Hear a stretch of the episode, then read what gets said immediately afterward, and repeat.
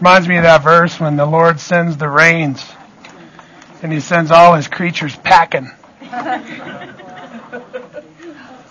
or this creature for a bucket because I got a leak in the roof.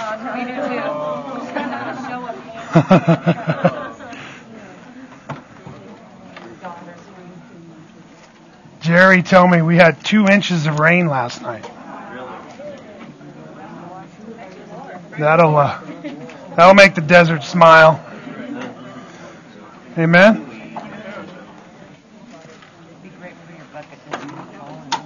That God would give this planet rain is an act of immense grace and mercy. Amen? Okay. So I want to remind you that there's some CDs back there that we're using for uh, uh, supplemental material for the class. And uh, so be sure and grab one of those. There's a whole pile of them. There's actually three different CDs back there. They're free for the taking. Please do grab one. There's also three recommended books back there on the table. Um, so uh, have at those as well. We're asking uh, for a suggested donation there. Uh, if you can afford it, if you can't, have at it. Um, I'm going to try to. Uh, I have a handout today that's just a one pager, and it's because I'm thinking I might make it all the way to there, and so we'll, uh, if we get there, next week that that handout will have a replacement. So just kind of warning you ahead of time. Okay. Let's see. What am I forgetting? Okay. Let's go to the Lord in prayer. God our Father, Lord, you are so gracious and loving, God. We praise you. We honor you and we bless your glorious name. Father, we are so grateful that you have been so kind to us to send our Lord Jesus to die in our place. God, a blood sacrifice for our crimes. We thank you. Oh, Lord, we are humbled by your love. We're humbled by your grace. And we want to love you, God. And we want to serve you. And we want to walk in all of your ways and follow you. Lord, we want to glorify you. We want to thank you. We want to praise you. You're awesome. We thank you for the privilege that we have to gather here with all of your holy family the saints who are in Christ Jesus our Lord. We thank you for the privilege that we have, God, to have Bibles, entire Bibles, Genesis to Revelation. We thank you, God, for the Scripture. We thank you for the wisdom and the knowledge that you impart to us by your blessed Holy Spirit. Lord, we thank you for the privilege that we have in this nation to be here and to freely proclaim your word. And we ask, God, that through it we would be strengthened in our faith, encouraged to love you and to love our neighbor. We ask now that you give us eyes to see and ears to hear. In Jesus' name we pray. Amen. Okay, so then, in um, in our series on the gospel, we um, have been talking about what is the gospel, and uh, just trying to define it at first, and and uh, we we talked a little bit about the nature of the gospel, that it's a message, and uh, of course the the message has many different elements to it, but we talked about the fact that the message was really simple and at the same time rather complex, and and that at the core or the essential part of the message is really just the simple truths of God, man, Christ, response. And, and that the simple truths of the gospel were expressed in, in those four categories. And um, nevertheless, at the same time, the gospel is a complex message because it has related to it uh, so many different elements of the kingdom of God that uh, are are in a in a stage of fulfillment right now that has not yet reached its climax. Uh, yet that uh, God has, has a plan to fulfill uh, all prophecy, to fulfill uh, not only Jesus' priestly ministry, but also his kingly ministry has yet to have its fulfillment in its climax. And, and so the kingdom is now, but is not yet in that sense. And so uh, there are so many different things related to, to, to the gospel that, that, that make it kind of complex.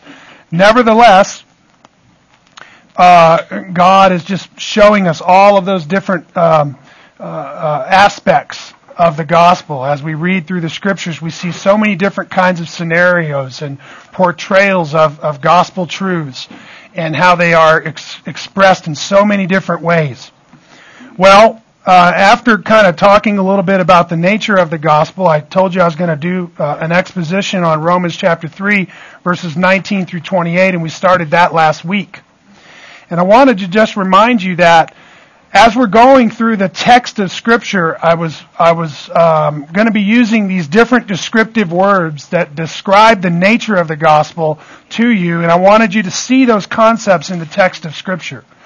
So that as we're going through this text of Scripture, I'm pointing these things out to you, that the gospel is theological, and it's universal, and it's biblical, and it's got all of these aspects to it. It's Christological. And and um, having talked to some degree about those, I'm wanting you to see that in the text of Scripture, so that as you're reading through different gospel texts, you have this mind for the nature of the gospel, and God is teaching you and showing you what the gospel is and what it is like and what it is for, through through an understanding of what its nature is. Okay, and so I'm pointing that out with these different descriptive words, and I have those in large or, or should I say darker bold there on your handout. These elements that are the nature of the gospel. And so last week we dove into this text in Romans chapter 3 verses 19 through 28 and I was trying to give you the background uh, from Romans and spent quite a bit of time talking about that section between Romans chapters 1 through 3 and explaining there the context in which we find this gospel passage, okay? So just to kind of remind you real quick, if you look on your handout on page number 68, right at the top, there's a, there's a brief outline of uh, Romans chapters 1 through 5. Okay? And uh, look with me, if you will, at the section of that outline, which is Romans chapters 1 through 3. And there you'll see that chapter 1 verses 1 through 17 is just an introduction to the book of Romans. And there Paul says, I was a, I was appointed as a herald of the gospel to bring about the obedience of faith with the Gentiles. And, and, and, and there he gives us that, that tremendous statement about the fact that the gospel is the power of God unto salvation and that in it the righteousness of God is revealed. In chapter 1 verse 17. And uh, Paul then begins the new section, looking there at your outline. From chapter 1 verses 18 through chapter 1 verse 32, he's talking about the guilt of the Gentile world. And Paul is establishing how the Gentile world is condemned before God because of their wickedness and their suppression of truth and unrighteousness, in his words. And uh, so he goes on in those verses and he establishes the guilt of the Gentile world through the rest of chapter 1. Then in chapter 2, verses 1 through chapter 2, verse 16, Paul is giving principles of God's judgment. And in that whole text, he goes on then not only to describe the fact that God has a judgment day and a reckoning for all men, both Gentile and Jew, but he goes on to establish the guilt of the Jew before God. And in looking at your outline there, chapter 2 verses 1 through chapter 3 verse 8, Paul is establishing the guilt of the Jew before God. So, here he comes right out. Paul's given us a technical discourse on the gospel in the book of Romans. He comes right out in chapter 1 and he hits us with the bad news. And don't you know about the gospel? You can't get the good news until you understand the bad news. Amen? Okay, now store that in your memory banks about the nature of the gospel. You can't bring somebody through your words and your evangelistic presentation to an understanding of these things, of the good news, until they understand the bad news. Obviously, you can't do anything. God has to reveal it to them. But the point is, is that until we get the bad news, the good news doesn't mean anything. Amen? Until you realize the depth of depravity and sin of the human nature and the, the, the profound rebellion of mankind against the holy God and the profound consequences of that from God, right? Being saved doesn't really have a lot of significance, right? Not to mention that sinners naturally have no fear of God before their eyes, like it says in Romans 3, right? And, and so, um, obviously these are things that God has to show someone by the Holy Spirit. But the point is, is that Paul, in establishing this technical discourse on the gospel, comes right out and gives us the bad news. And he tells us of the great guilt of the Gentiles in chapter 1. And then chapter 2, in the first part of chapter 3, he's establishing the principles of God's judgment and the guilt of the Jews. So that when we get to our text in chapter 3, verse 19, Paul has his concluding remark about that whole section. And his concluding remark is this, Romans 3:19. Now we know that whatever the law says, it speaks to those who are under the law, that is the Jews, right? That every mouth may be closed and all the world may become accountable to God. Because you see, he already established back in chapter 1 the accountability of the Gentiles to God and their guilt and their condemnation. And then, when he establishes the guilt of the Jew, he does it by a presentation of the law and its high and holy standards and their inability to keep it. And so he concludes with this remark that whatever the law says, right, it has made uh, all the Jews accountable to God. And as he had established earlier in the in the passage, that the, the conscience of the Gentiles had actually established their condemnation before God. Because in their deeds, their conscience was either accusing or defending. Right? And those were, those were principles of God's judgment that he laid out in Romans 2 verses 1 through 16. So, when Paul gets to our text here, he is, he has established the guilt of the Jew, the guilt of the Gentiles, the fact that God is going to have a day of judgment when he will judge men's secrets, which is what his gospel declares, Romans 2:16. And and that now he says that the whole world is accountable to God. And of course, we looked at verse 19 and verse uh, part of verse 20 last week. But this is where we pick up. And Paul has has uh, he's made these conclusions, and he's he's he's now going to move into a whole new section of text. He's transitioning from his discussion about the gospel from the bad news to the good news. Okay? As soon as he gets to verse 19, he's making a transition. He sums up the bad news by saying that the law has condemned everyone, right? The law and the conscience has condemned everyone, and that the whole world is accountable to God. And then in verse 20, he just makes it really clear for us. He says, Because by the works of the law, no flesh will be justified in his sight, for through the law comes the knowledge of sin. Okay? And so he's saying, the sin, the, the law makes sin really clear to us. It helps us to see what sin is. Through the law comes the knowledge of sin. Through the law does not come justification. Through the law comes condemnation. Why? Because it shows us all how great of sinners we are. Amen? That's why by the works of the law shall no flesh be justified. Why? Because no one has kept it. No one can keep it. We're all depraved by nature. All have sinned and fall short of the glory of God. Right? And so the point is, is that the law comes out and it gives us a crystal clear picture of what our sin is and just how guilty we are. And furthermore, it holds us then accountable to God so that every mouth is closed. In which we said meant that what? Nobody has any defense, nobody has any excuse. Our mouths are closed. We cannot stand before God and give excuses for violating His law time after time after time after time after time. Amen? So we don't have any excuses. We're held accountable to God. Remember I was telling you last week, this is a desperate plight. The whole world is accountable before God by the law of God and has no excuse. This is bad news. Could there be worse news? right? Except maybe the sound of the consequences of it all.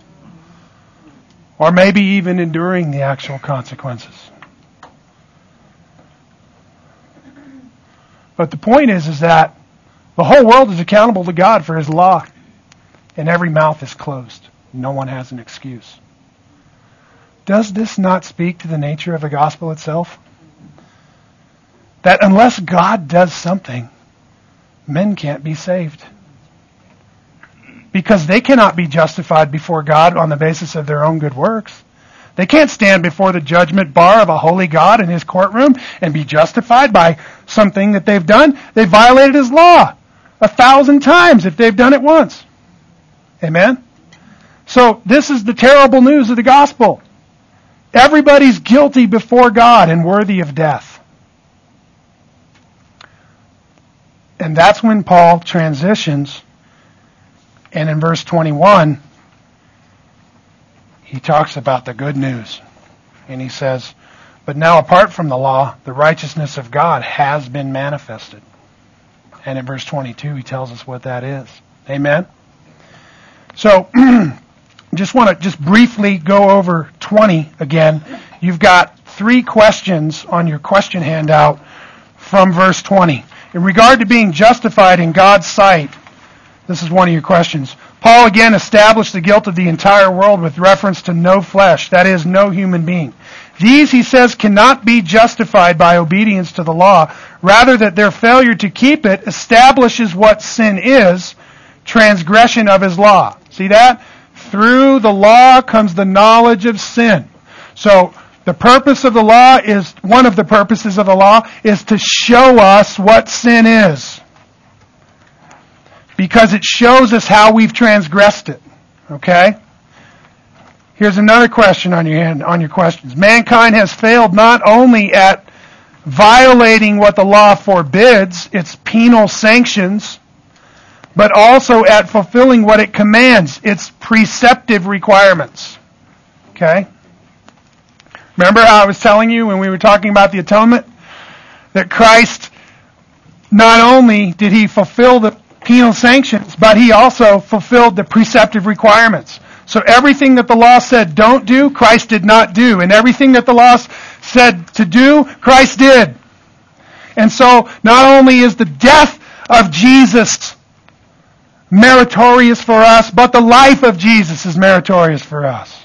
His death pays the penalty for sin. His life affords us the perfect righteousness of God. Amen? You with me? Two great truths in the cross the life and the death of Jesus. Okay? Both are extremely important in, in our reconciliation to God. And, uh, and so the law, with all of its high and holy commands, has indeed caused the sin of mankind to be seen with utmost clarity. And it condemns us as all guilty before God's judgment bar. It has given us a measuring line. You see, the law is like a measuring tape to show us that we all fall short. Right? It's a meter. It's a gauge. You want to know if you have the righteousness of God? Read the law. Right? What's it do? Condemnation. The law, the ministry of the law, one of the ministries of the law is the condemnation. It shows us what sin is. It makes it crystal clear to us. Okay? It's a measuring line that reveals our treason and our rebellious refusal to submit to our Creator in His commands to love Him and to love our neighbor. And here's another question on your handout. Here Paul establishes two very important elements in the gospel. The universality of the guilt of mankind before God, both Jew and Gentile. Remember that in Paul's words, when he refers to Jew and Gentile, for Paul, that's like saying the whole world. Because in the Jewish mind, there's two categories of people in the world, right? Jews and non-Jews.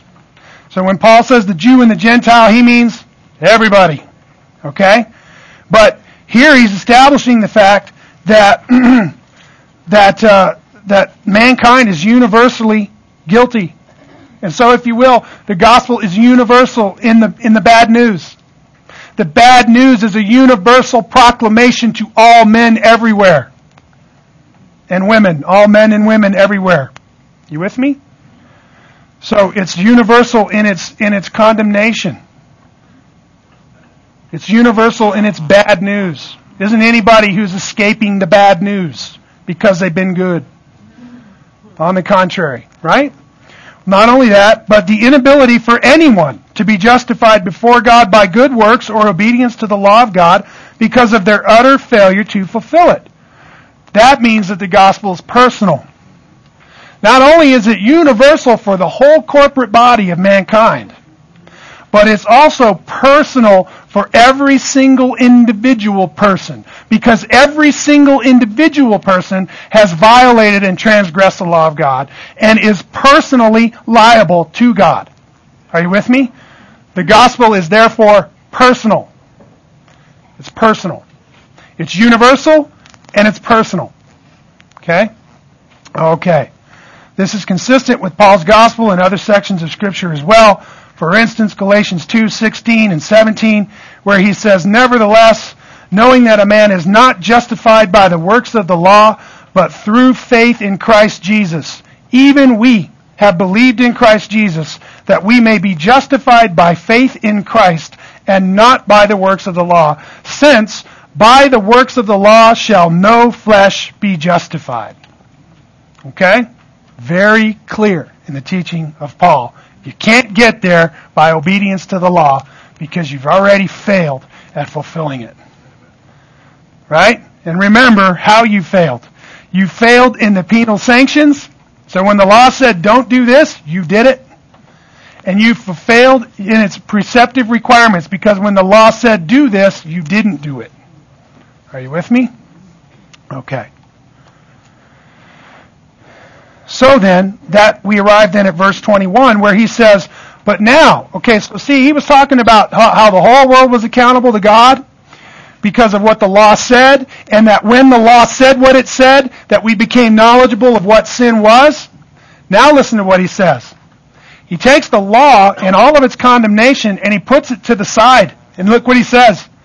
But now apart from the law. You with me? Don't miss that point. Apart from the law. Okay? He's moving the law over here just for a moment so we can consider an idea or a concept. And he's saying, apart from the law. Okay? Apart from the law, what, Paul? The righteousness of God has been manifested. Don't miss that, family. Don't miss that. Those words are extremely important. This is the, the, the pillars that hold up the doctrine of sola fide. The doctrine of faith alone. Okay? Because what we're saying is the righteousness of God has been manifested. It showed up. It's here. It's been revealed. It's a done deal. Tetelestai. Are you with me? Paul had explained in chapters 1, verse 16 and 17 that the gospel revealed the righteousness of God and that this was the power of God for salvation for everyone who believes. You remember that statement in chapter 1? He says, the gospel is the power of God for salvation, for in the gospel is revealed the righteousness of God. He says the gospel reveals the righteousness of God. It shows us the righteousness of God. Are you with me? Okay, so uh, here he tells us that this righteousness of God has been manifested. Do you understand? That's a past tense. And that's extremely important.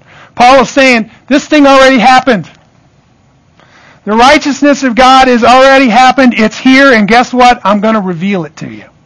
That's what he's saying. And let me tell you, he's saying, it's not obedience to the law. That got us in big trouble and closed everybody's mouth. Are you with me? Okay, so then, when Paul speaks of the righteousness of God here, now don't miss this. This is a fundamental point, okay? When Paul speaks of the righteousness of God here, he does not speak of that righteousness um, which God requires only. So Paul's not saying when he talks about the righteousness of God, he's not he's not just saying this is what God requires. He's not just saying God requires perfect obedience to the law or you can't stand in his presence. He is saying that, but he's not saying only that. Okay? Get this point. Paul is not speaking of that righteousness which God requires only, but a righteousness which of itself comes from God and is an objective reality that has now been revealed or manifested. You understand? Paul's saying the righteousness of God has, has been manifested. It already happened. Well, what do you mean, Paul? Cross. Christ. Jesus. You with me? The righteousness of God has been manifested. And let me share some good news, right?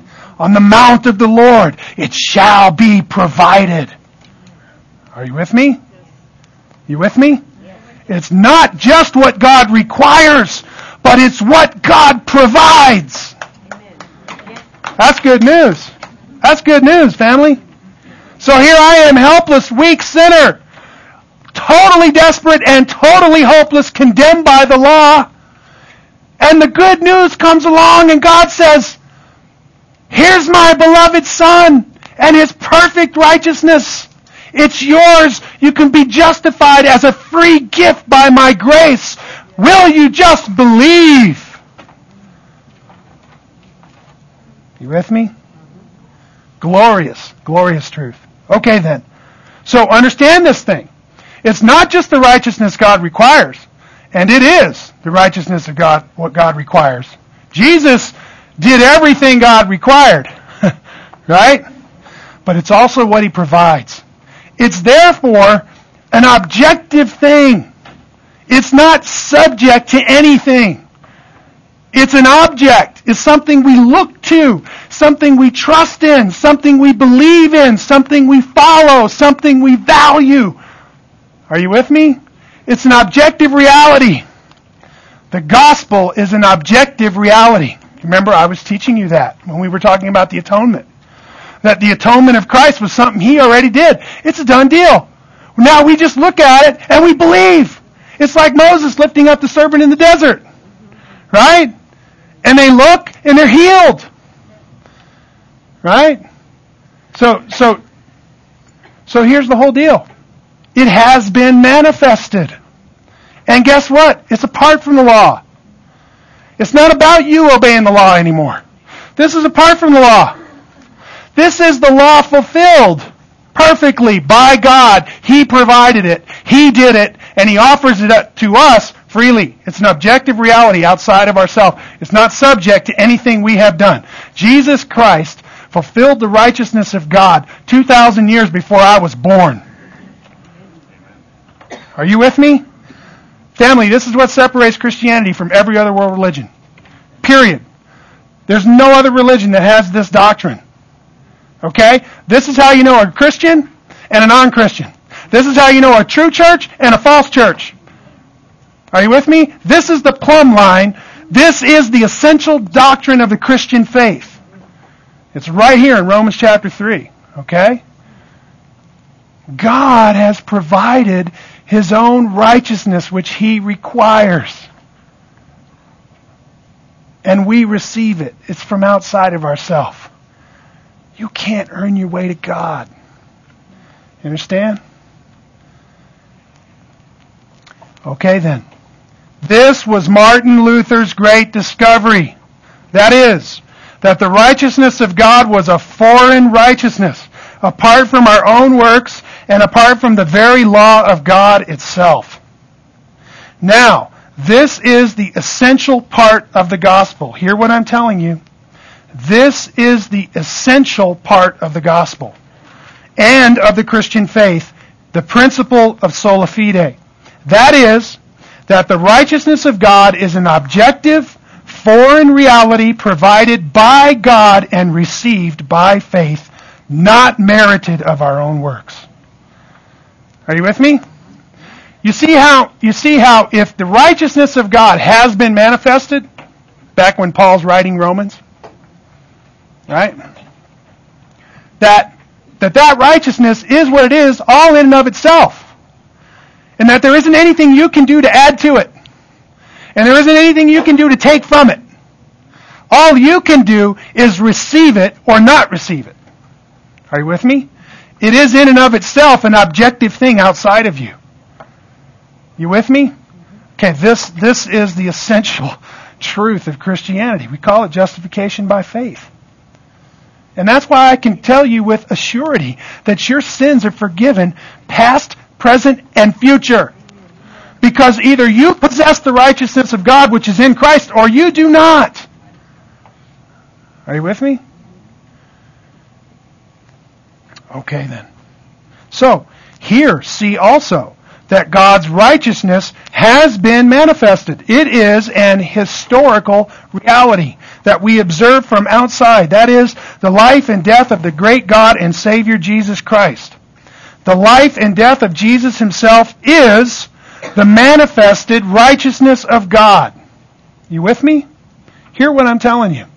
The life and the death of Jesus himself is the manifested righteousness of God. So, when somebody comes along and says, what is the righteousness of God? Or what is the righteousness that God requires? Or they want to talk about the righteousness of God. Let me tell you the answer to that question. One word.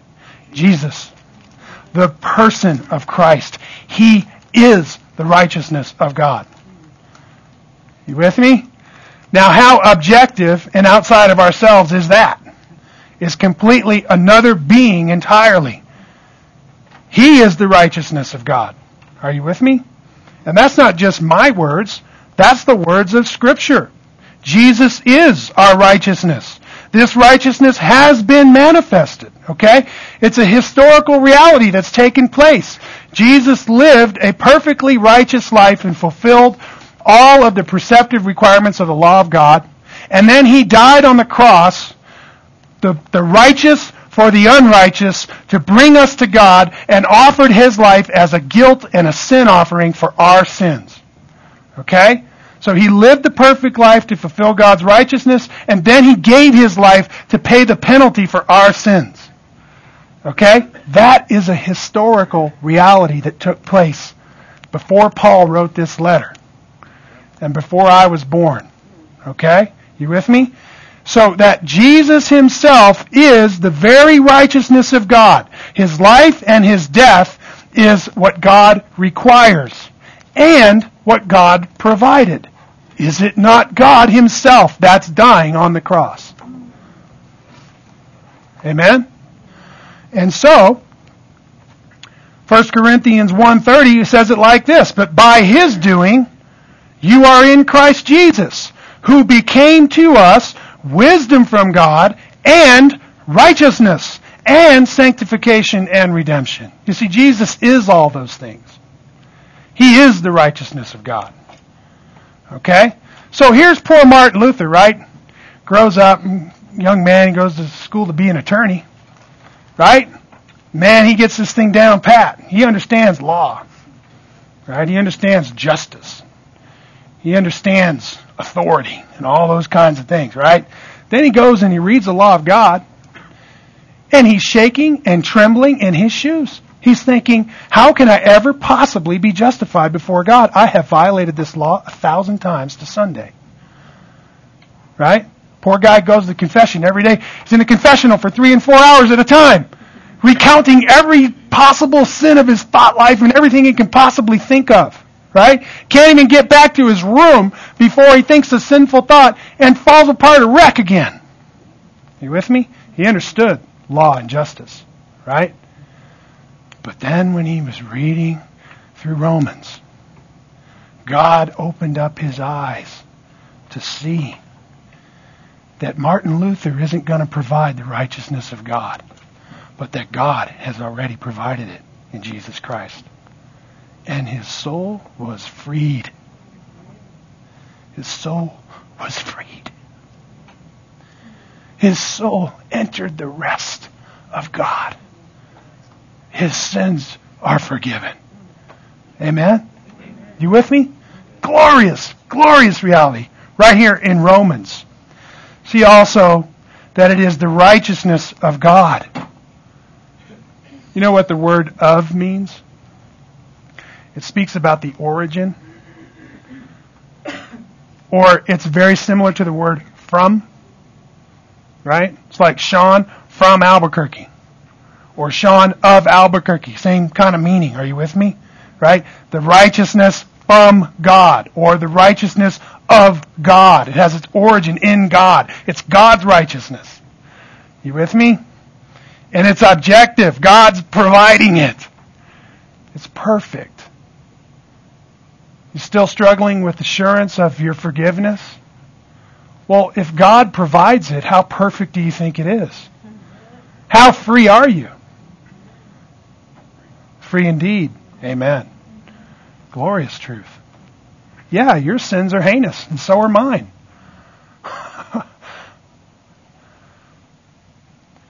but His grace is greater than all of our sin. All of our sin. His grace is greater. Are you with me? It's perfect to meet the need which God requires. See also, it's God's righteousness. That is, it's theological. This is a message about God. Are you with me? What is the gospel? It's a message about God and His holiness and His judgment and His awesome power.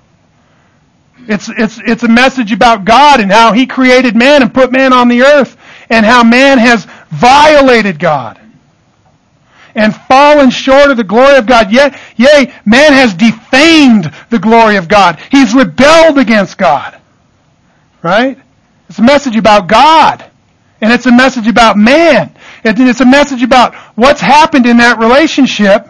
And furthermore, how God now in Christ has come and provided the necessary means to reconcile us to himself. It's God's work. He reconciles us by the blood of the cross. Are you with me? Okay. So, this righteousness of God is that righteousness which God both requires and provides. Here Paul establishes two more very important elements in the gospel. It's historical, right? It has been manifested. And it's theological. It's the righteousness of God. It's about God and His righteousness. It's about right standing with God. It's about right relation with God. What this righteousness provides for us, right? Okay. Look what he says that apart from the law, the righteousness of God has been manifest, being witnessed by the law and the prophets. Now what's he saying? Now what's he saying? Here, here's what he's saying in a nutshell, right? The whole Bible, which in his day was the Old Testament, the whole Bible is a witness of the gospel. That's what Paul's saying. Right? The law and the prophets testify. That's what he's saying. The, everything that Moses wrote and everything thereafter, right? The law and the prophets for Paul in, in this context is a reference to the whole Bible of his day, the Old Testament. Okay? And so here's what he's saying. It's witnessed by the law and the prophets. Here, he establishes that the entire Old Testament is a witness to this righteousness of God apart from the law. Now just think about your knowledge of the Bible. And let's think about the Old Testament for a minute. And let's think about Christ in the Old Testament. Okay? Now, can you think of certain passages in the Old Testament that are pointing to the gospel with a big red flag? Oh, they're all over the place, right? I mean, if you've been in this class for two years, we've gone through many of them, right? But the, the point is just that they're, they're almost on every single page of the Old Testament. Almost. Right? Oh, it's just one scenario after another where God has given us a prophecy or a typology, right? Or some kind of sign pointing to the future, pointing to the fulfillment, pointing to the Messiah, pointing to the cross. Right? Amen? And so do you see how Paul can say the law and the prophets are a witness to the righteousness of God, which is in Christ? Of course they do. Of course they do. Of course the law and the prophets, is it's all over the Old Testament. Both the law and the prophets, a reference to the entire Old Testament, that being the Pentateuch, the first five books, and the historical wisdom and prophetic literature. Many times when the apostles refer to the prophets, they're not just talking about Isaiah through uh, Zechariah or through Malachi. They're talking about also included in them is Solomon and David, right? and, and many others. In this case, it's even a reference to the historical books as well. Because they, all of them are testifying to the righteousness of God in the gospel. The gospel is seen in, in the entire Old Testament. Well, here Paul is saying that these have testified that right standing with God is obtained by faith and not by works. So if the righteousness of God is a righteousness which is by faith, and not by works. And the, the uh, a whole Old Testament is a witness to that. What do you suppose the gospel in the Old Testament is? That it's the righteousness of God that is by faith and not by works. Amen?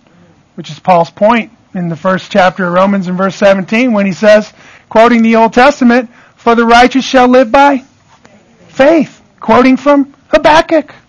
Right? You with me? There wasn't a single Old Testament saint that fulfilled the law perfectly.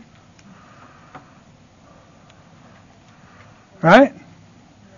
What were they hoping in? Their ability to keep the law? Surely not. They were hoping in the righteousness of God manifested in the Messiah to come. Amen? And in the great promise of His coming. But this entire Old Testament witnesses and testifies that the righteousness of God has been manifested apart from the law. Just think about it. How about the book of Genesis, right? There we have Abraham. And we have the story of Abraham uh, going up on, on Mount Moriah, uh, which, by the way, is the locale of Golgotha. And he's going there to sacrifice his son at the command of God. What a glorious picture of the gospel. Amen? It's a testifying. It's a witnessing to the righteousness of God which is in Christ Jesus. Right? And what happens on the mount of the Lord? The Lord provides. In fact, He named that place, right? on the mount of the Lord it shall be provided. Amen? Or how about, say, for instance, Psalm 22? You familiar with Psalm 22? tell you how Psalm 22 opens up in the first verse. It says, My God, my God, why hast thou forsaken me? David writing some 900 years, what is it? 900 years before Christ. They cast lots for my clothing. They pierced my hands and my feet. My bones are out of joint, says David in Psalm 22. The prophets are testifying to the righteousness of God which is in Christ. Or what about Isaiah 53? Could it be any more clear? Right? He was pierced for our transgressions. He was bruised for our iniquities. The chastisement that brought us peace was upon Him. Right? And so the prophets testify of the righteousness of God to us. And so, here then see another important element of the gospel. It's biblical. It comes out of the Bible. It's all over the Bible. It's in the first pages and it's in the last pages and it's in all the pages in the in-between. Are you with me? It's, it's a biblical thing. Family, we gotta get this right, okay? We can't invent some new message to get people saved. The message is an old, old message. It's an old, old message about an old, old historical reality that has already happened. Are you with me? We don't need new techniques. We don't need flowers. We don't need a procession. We don't need any of that foo-foo stuff. Okay? Here's what people need to know. Let's get them to the cross. And let's start talking about the cross. And let's start talking about the righteousness of God. And let's start talking about why their life is a wreck and it's ruined. Because they're separated from God. Because they're alienated from God and hostile toward God because of their evil behavior. Are you with me? Colossians 1.21. And, but, but let me tell you the good news. God provided Jesus to forgive you of your sins and to heal you and to cleanse you and to fill you and to give you rest and to give you forgiveness. And you can be reconciled to God. And in the meantime, He'll put your life back together again if you oh, do what He says. Amen? You see, that's a part of the message. But that's not the message. We don't go around telling people Jesus will fix your life. Apart from telling them about the cross and the righteousness of God and the propitiation of God's wrath. Right? You, you remember that receiving the message includes repentance. That means people have to know what repentance means, which means you have to say the R word which means you have to say the S word because they are the S word manifested in the flesh. are you with me? That's why Joel can't save a flea.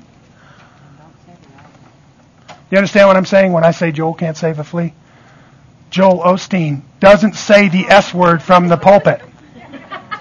He doesn't use the word sin from the pulpit. He doesn't use the word repent from the pulpit. How can anybody be saved? You understand? Family, that is false teaching at its most wicked core. You understand what I'm saying? You've removed the gospel from the gospel. By the way, he doesn't talk about cross and he doesn't talk about blood and there's a whole litany of other things he doesn't talk about because he's not talking about the biblical gospel and the biblical Jesus. Are you with me? You should be able to see that as clearly as I do. So, so, you know, that's why, that's why we're going through all these details. So we get this thing down pat and we've got it crystal clear. Right? You want to know how, how faithful somebody's being to the scripture? Listen for the gospel in all of its elements and the things that they're saying. And see if they're really pointing you to Christ. Because the volume of the book is written of Him. Amen? You with me? Okay. So then, verse 22 says, even the righteousness of God through faith in Jesus Christ for all those who believe, for there is no distinction. Look what he says.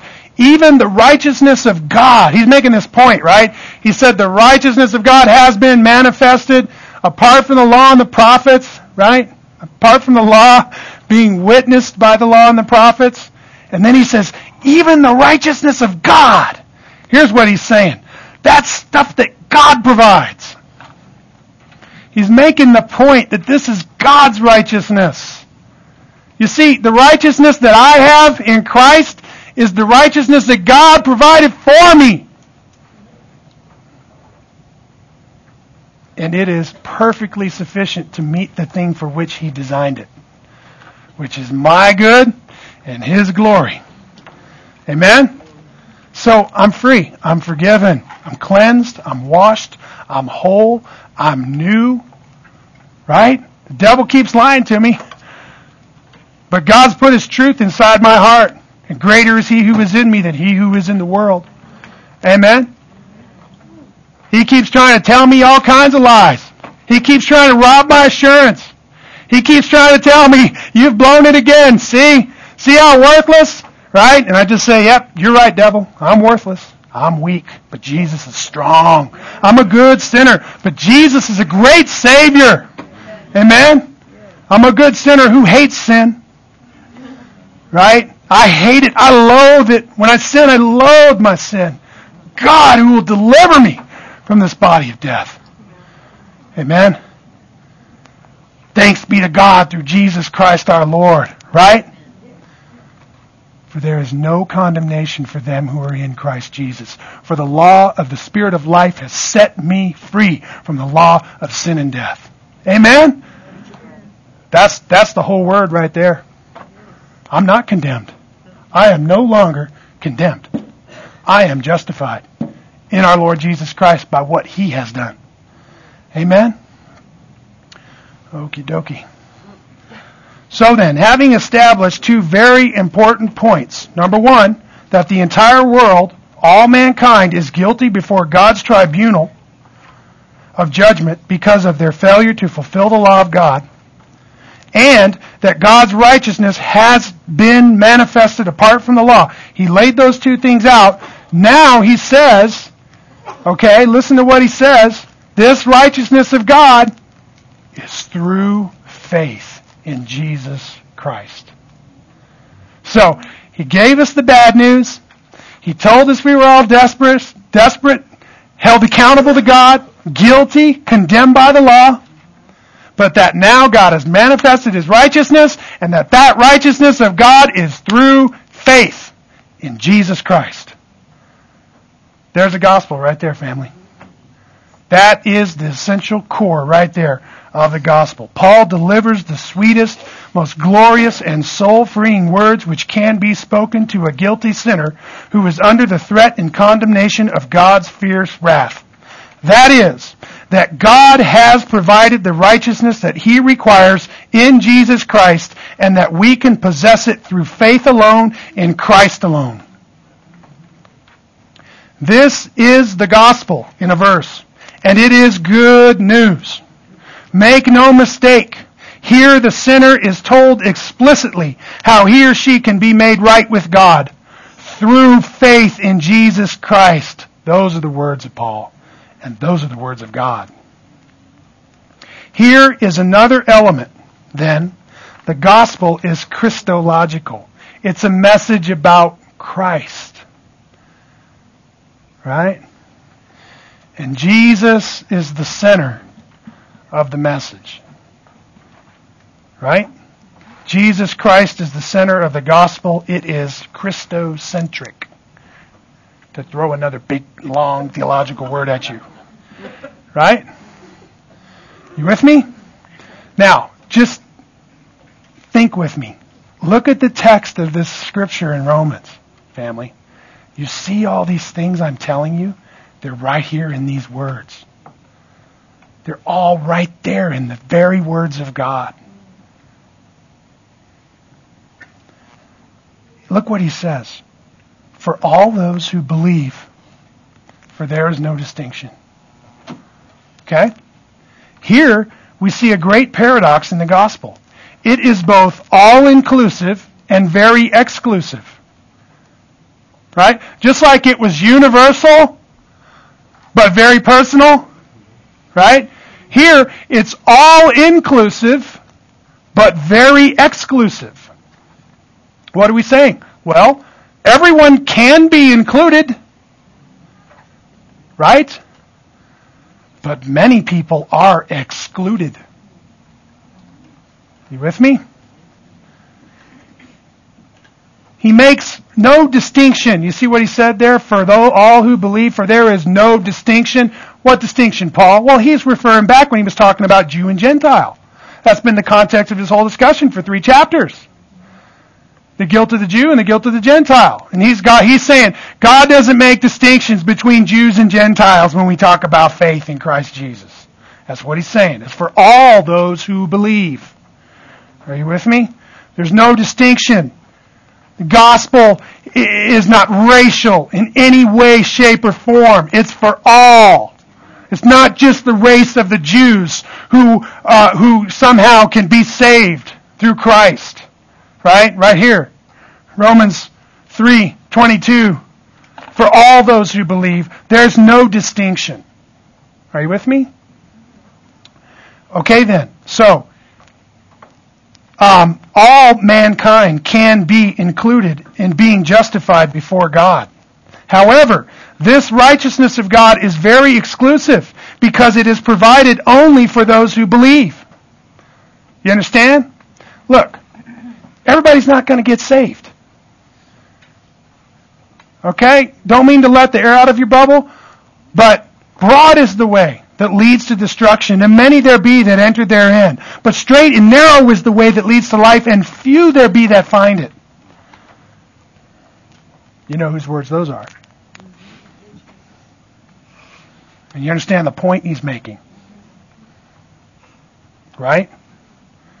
The gospel is entirely exclusive. You cannot be saved unless you trust in Christ. Okay? So does that explain, does that make it clear what the requirement is? Right? That answers a lot of questions, let me tell you, when you start thinking about it. See then that God's righteousness is provided only for those who believe, and that it is universal in its scope, but it is given exclusively to those who believe, have faith in Jesus Christ. And so, in the words of D.A. Carson, the gospel is received in authentic, persevering faith. See, this is na- an element of the gospel. The only people who are afforded the benefits of the gospel are people who have true saving faith. Everyone else is excluded. Okay? That's why later on in the book, Paul says, How are they going to believe unless somebody preaches? And how are they going to preach unless somebody is sent? Because faith comes by hearing and hearing a message about Christ. That's how faith comes. And that's the object that faith is placed in. If you never see this, how do you believe? You understand what I'm saying? People have to come to faith if they're going to be saved. Okay? That's what Paul says. It's for all those who believe. And God's not making a distinction, any kind of racial distinctions whatsoever. He's not making a distinction between anybody. It's for all who believe. It's universal in its scope. The message goes out into all the world. Jesus said, preach the gospel to every creature under heaven. For God's not making distinctions. This is what he means when he says God wants all men to be saved. This is what he that's the, the reference, all men, that's what it means. All kinds of men. Look at it in its context. You'll see exactly what I'm telling you. Okay? God, God is not making any distinctions and He doesn't want us to make any distinctions. He wants us to give the gospel freely to all men and do good to all men. All men, all, all what men? All, everybody, everywhere. You with me? God's not making distinctions between anybody at all. The gospel goes out into all the world. And let me tell you, everyone who believes is saved.